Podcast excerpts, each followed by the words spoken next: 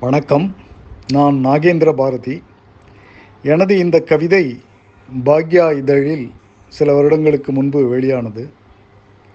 வேம்பின் கசப்பு. ஆட்டுக்காலால் நசுங்கவிருந்த என்னை காப்பாற்றினாய். மண்ணை குலைத்து பிடித்து என்னை நிமிர்த்தி விட்டாய். வீட்டு பாத்திரம் கழுவிய நீரை எனக்கு பாய்ச்சச் சொன்னாய். இளந்தளிராய் முளைத்து வந்த என் பச்சை இலைகளை பார்த்து பரவசப்பட்டாய். என் குழந்தை பருவம் அத்தோடு முடிந்தது. நான் வளர வளர என் குச்சிகளை ஒடித்து பல் துலக்கினாய். பசுந்தளிரை பறித்து ஆட்டுக்குட்டிக்கு கொடுத்தாய். அம்மை போட்டு உன் பிள்ளைக்கு என் இலையால் உயிர் கொடுத்தாய். ஒரு நாள் என் நிழலில் நாற்காலி போட்டு என்னை விலை பேசினாய்.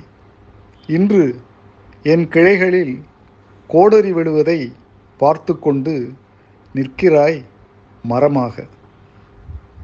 நன்றி வணக்கம்.